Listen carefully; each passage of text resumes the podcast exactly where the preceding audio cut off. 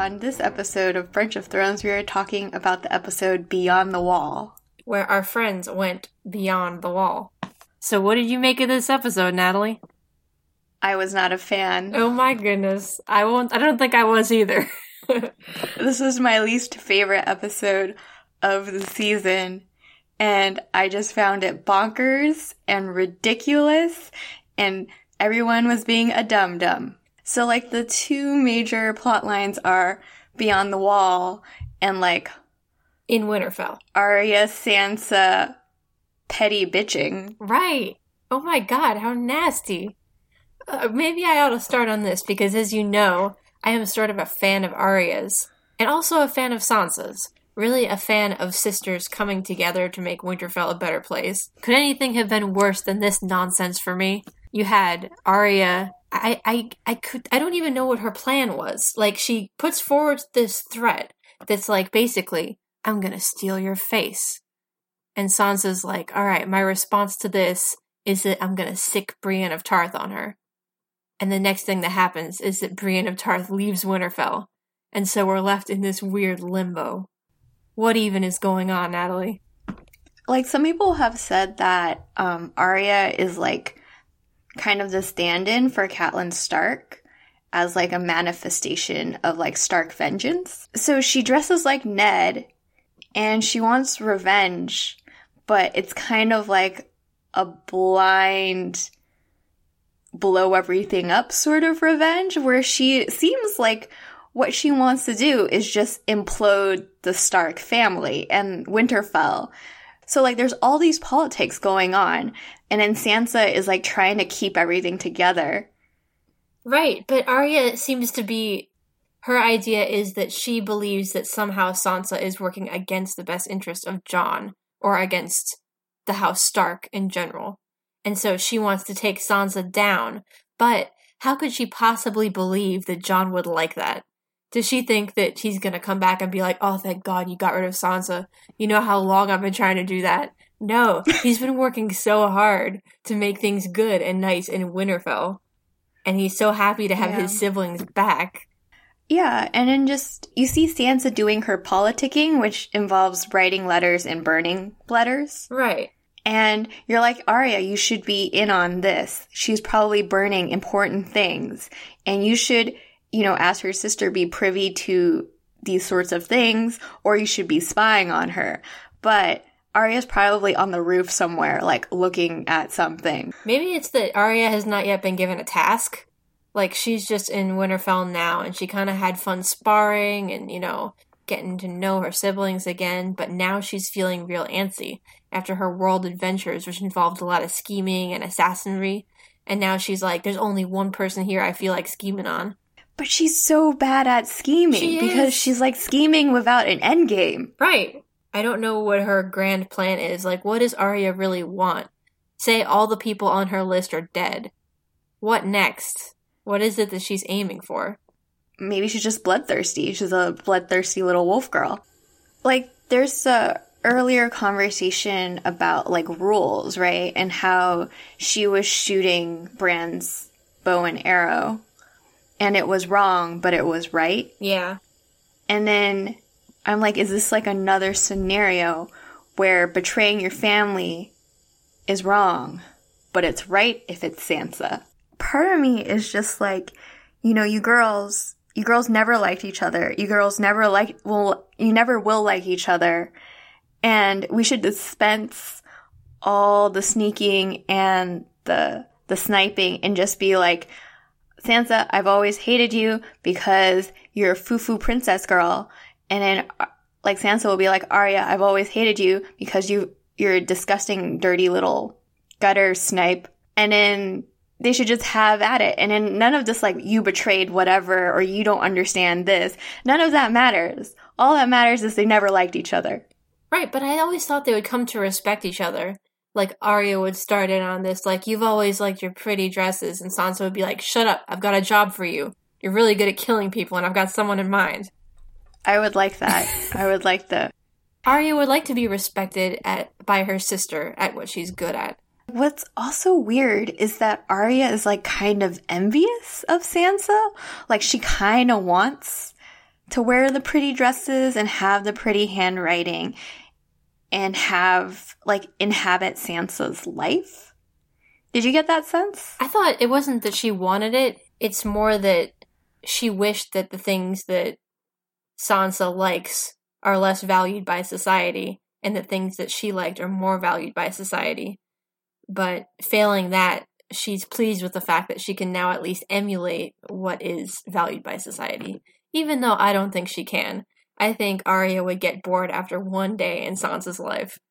She would be like, oh god, can I just go run amok in the city? And it's like, nope, you're stuck in Winterfell, in the pretty dress, writing your pretty handwritten letters. That's politics. So it's like really unclear what Arya's endgame is.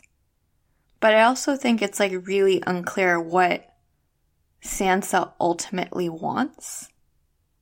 Mm, I think that Arya was correct in calling out that she wants to be respected by the Lords of Winterfell. Even if she wasn't the ruler of Winterfell, I think she would like to be well regarded as, you know, a voice of power, not just somebody who gets ignored by Jon it feels like she's waffling right now. Like she either just seizes, she should either just seize power from Jon and be done with it. But like right now, she's like kind of undermining him by not supporting him and letting people badmouth him. Yeah. And like she's just not like I'm like you either commit or you know, you be the good sister that you're supposed to be you either grab power or you do what you're supposed to do instead of this like weird in between thing that just like pisses everyone off. Okay, I have an interesting question. What do you think Sansa and Arya are going to say when they find out about Jon and Daenerys? Jon has basically bent the knee, so to speak, and nobody at Winterfell is definitely going to like the sound of that, but what about these siblings who have basically never even heard of this lady before and now it's like, hmm, too bad. She is leader now. I think they might be temporarily united in their distaste for Dragon Lady. Especially since, like, it's like a really weird alliance if they're like romantically involved. Yeah. Because at this point, I don't think either of them can have children. Why can't Jon have children? I would be very surprised if he was still alive. I mean, the Lord of Light works in mysterious ways. I think if Jon Snow was meant to have a baby, he could certainly have a baby. I mean, if his lungs are working and his heart is working, why wouldn't his other districts be working? I don't know, because, like, my impression when Daenerys sees Jon Snow's chest like my impression and i didn't look that closely because i was just grossed out is like it looked like the wounds hadn't closed all the way and i was just like is he just a corpse? And he just is full of holes and like just magic is like keeping him going but like i mean they haven't shown us shown him eating or using the bathroom or any other hints that would help us figure this one out but i mean okay. That was another weird thing for me this episode was Tyrion's conversation with Daenerys which weirdly shifted from general politics and her time as queen to the idea of succession, which I was sort of as shocked as Daenerys that he was bringing that up right then. Well, I can see why he did that because actually he should have just brought it up two episodes ago when when she was about to fly into battle being like, "Hey, you know, if you die, do I get the kingdom?"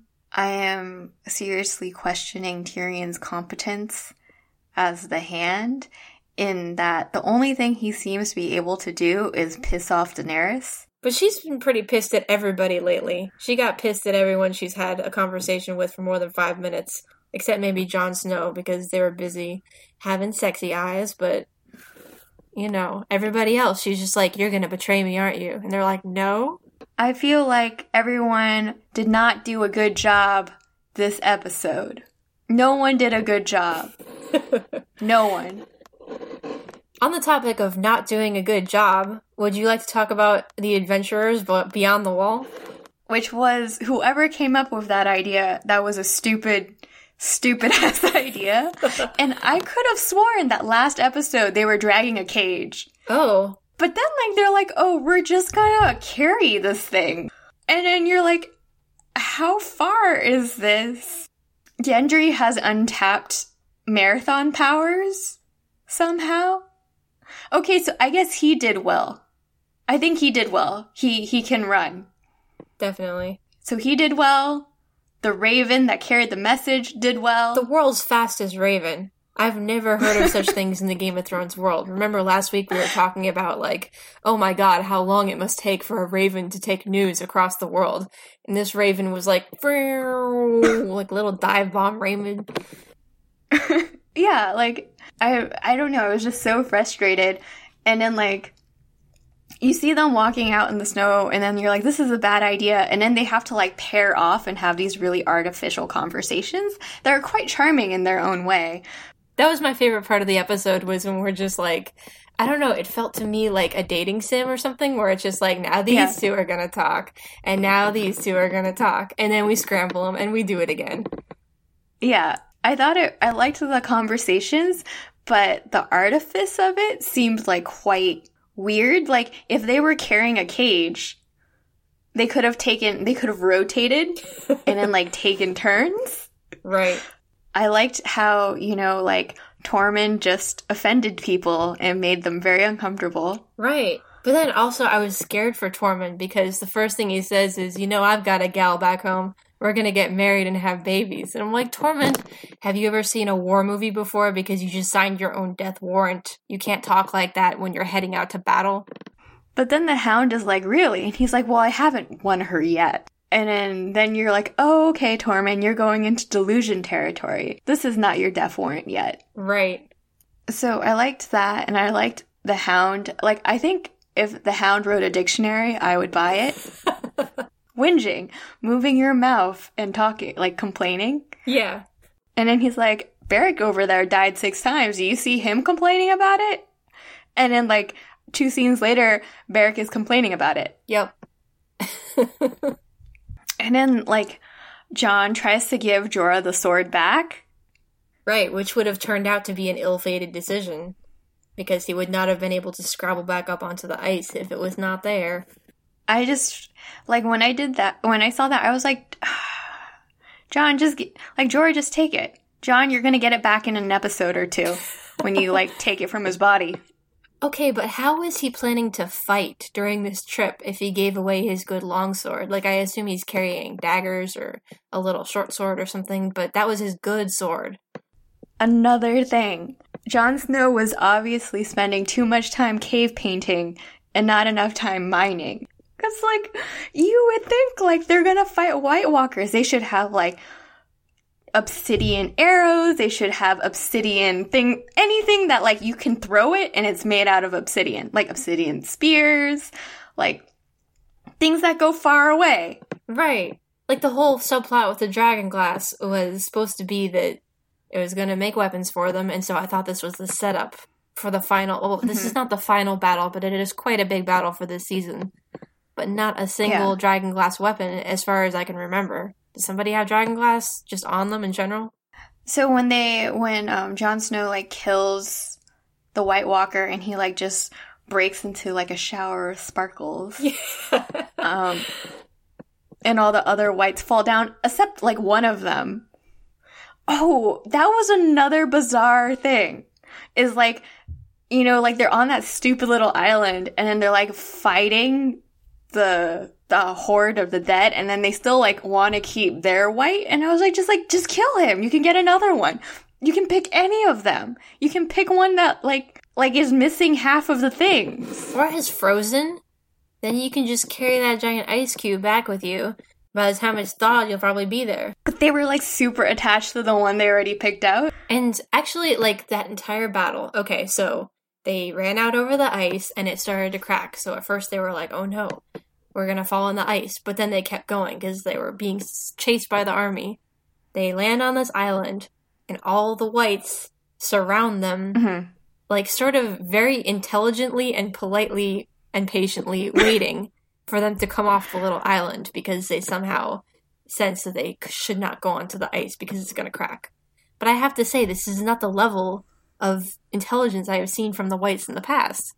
Like the White Walkers are different, but these senseless nonsense whites, I feel like they would just go storming to their deaths into the water, and that would basically be the end of the little army.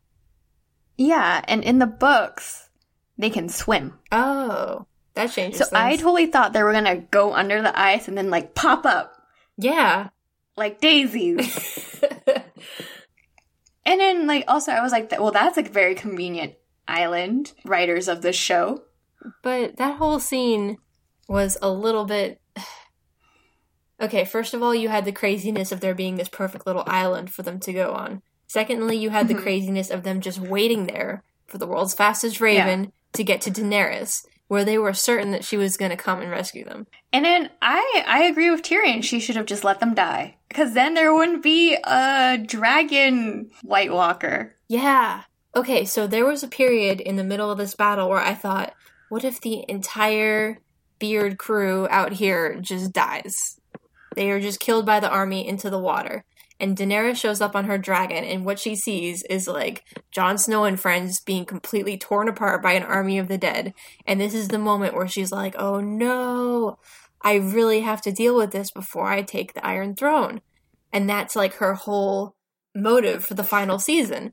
Ugh, just this episode was so annoying. Tormund, why are you here? Aren't you like the leader of the East Watch? Like why why aren't you keeping watch with like Sir Davos? And then like what was the whole point of the werebear? Like oh, he wasn't like a werebear scout. He was just like a werebear just wandering around.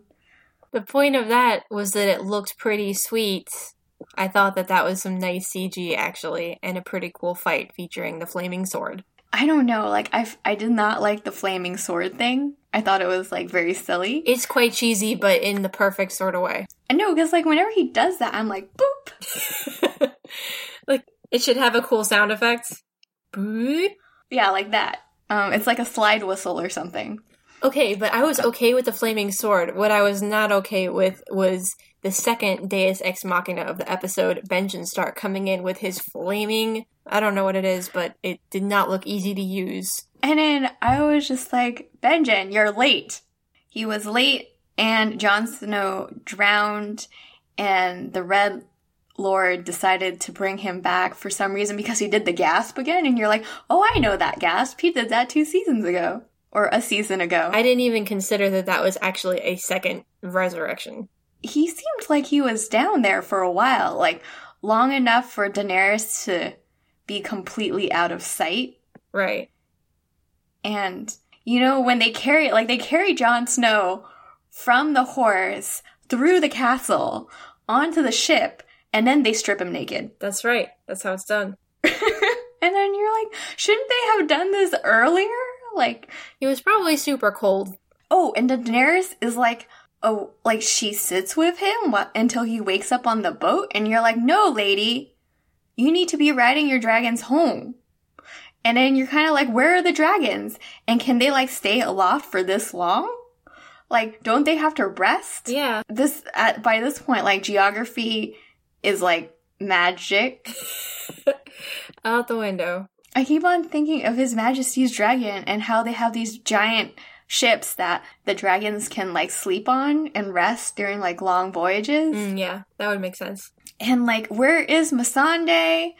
Has she run off with Theon? What is Bran doing? Why isn't he doing his brotherly duty of like keeping his sisters from killing each other? And now the Night King has like a, a were dragon. And like, you guys have all these things. Like, you have Dragon Glass, you have Bran. Why can't you like do a better job? Well, maybe that's what the next episode will be for, because this was like a real mishap that basically was designed to get Daenerys to pay attention to what was going on in the north. And she basically has to pay attention now.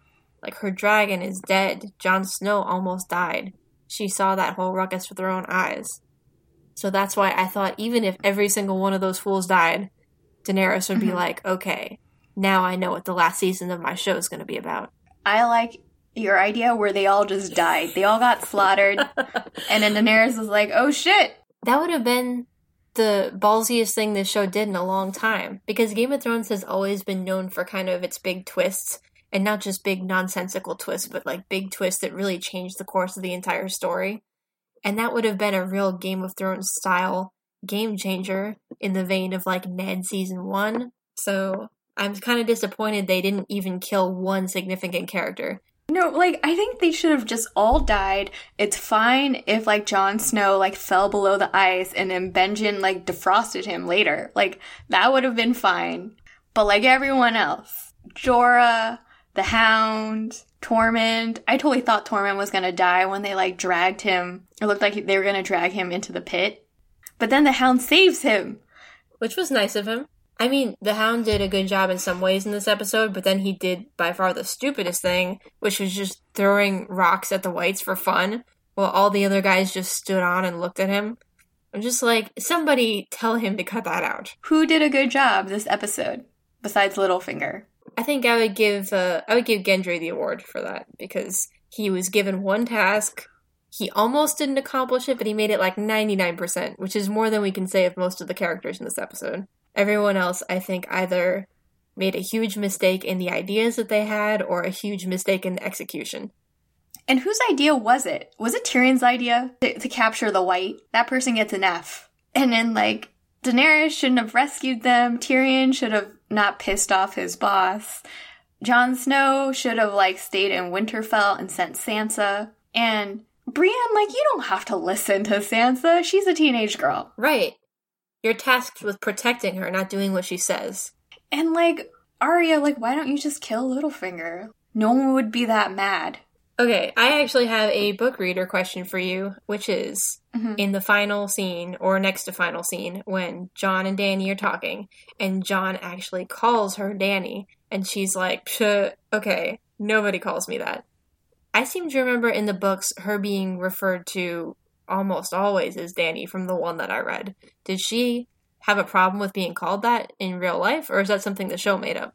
I always felt like that might have been what she called herself. Like I, I feel like Drogo wouldn't have. Maybe Drogo would have called her Dany, but why would you call her Dany when you can say like Moon of My Life? So I thought that was supposed to be like, oh, now we can see they really have that connection that he will call her by her nickname that is much easier to spell. But I didn't know if there was a precedent for her being like, mm nope. I am not liking this shipping. I don't see it as something that I get to ship or not. It's like Romeo and Juliet. It's in the title. It's going to happen. Yeah, but it's just like they've had maybe two conversations, and Jon Snow, for all his sexy, sad eyes, is not so good with the words. no. At least, like with Daario, like you had like Daario was like clever and cunning and charming in that way. I don't know, because sometimes like Jon Snow just seems like dumb as a rock and witless. But I mean, he's got a lot of good qualities. He's loyal, he's brave, he's good at what he does, more or less.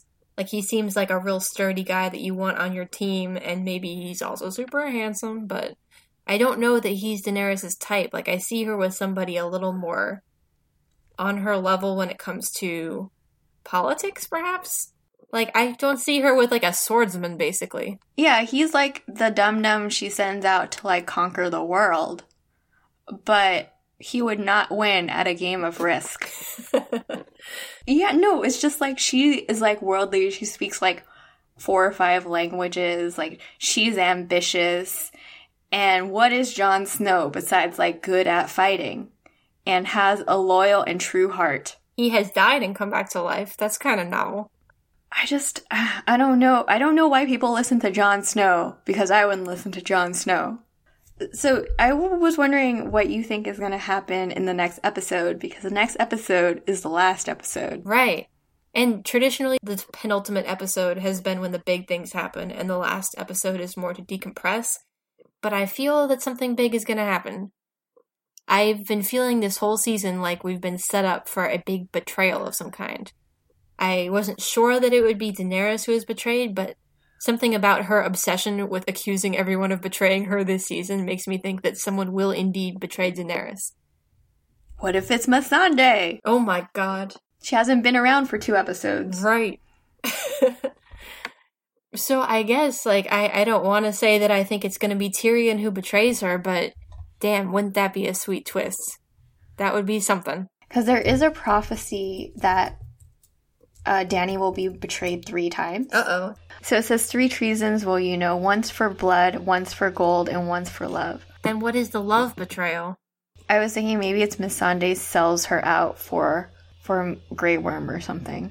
Or someone else said it was Tyrion who betrays her for family. I just don't know that I like that. Like, if that is what Tyrion does, he's had the nastiest character arc of the entire show. Like, he started out and he was a drunk and he had nothing in his life. And then he slowly started to gain competence and less drunkenness and even fell in love a little bit. But that went sour. So he searched for meaning. And what he found was that he wanted to make the world a better place. So he goes to Daenerys. But no, screw that. I just want to get in good with my family again. None of that meant anything. Like, that would really mm-hmm. disappoint me. What would that mean for him? That he was just the most conniving and worst of the Lannisters the whole time? That would mean I hate every single person I once liked. Well, what Bronn? Bronn's always been good. But that would mean that he facilitated this, so he's an asshole too. But at least he never tried to hide his asshole behavior. well, so, no, because I was thinking that we're gonna see a whole bunch of stuff. We're gonna see a whole bunch of stuff, and then we'll see the Night King get on a dragon, and he's like flying, and we're like, oh my god, where is he flying to? He's flying. He's like, cut to black. Oh.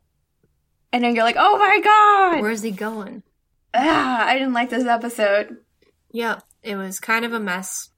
And next week we will find out what he's gonna do with that dragon. You know, it would be ridiculous if he didn't appear at all. Not for the rest of the show. Can you imagine that? And that's the last we saw of the White Walkers. They just wanted one skeleton dragon, and now they've got it. Goodbye, folks. Thank you for listening to this episode of Brunch of Thrones. If you enjoyed this episode, please give us a review on iTunes. It will help new listeners find us. Have a question or a comment? We'd love to hear from you. You can tweet us at MBC Podcast. For links to all the things we talked about today, please go to our blog, midnightbreakfastcafe.wordpress.com. You can also subscribe to our brand new newsletter, Wednesday Cafe. Have a happy brunch and breakfast, everyone.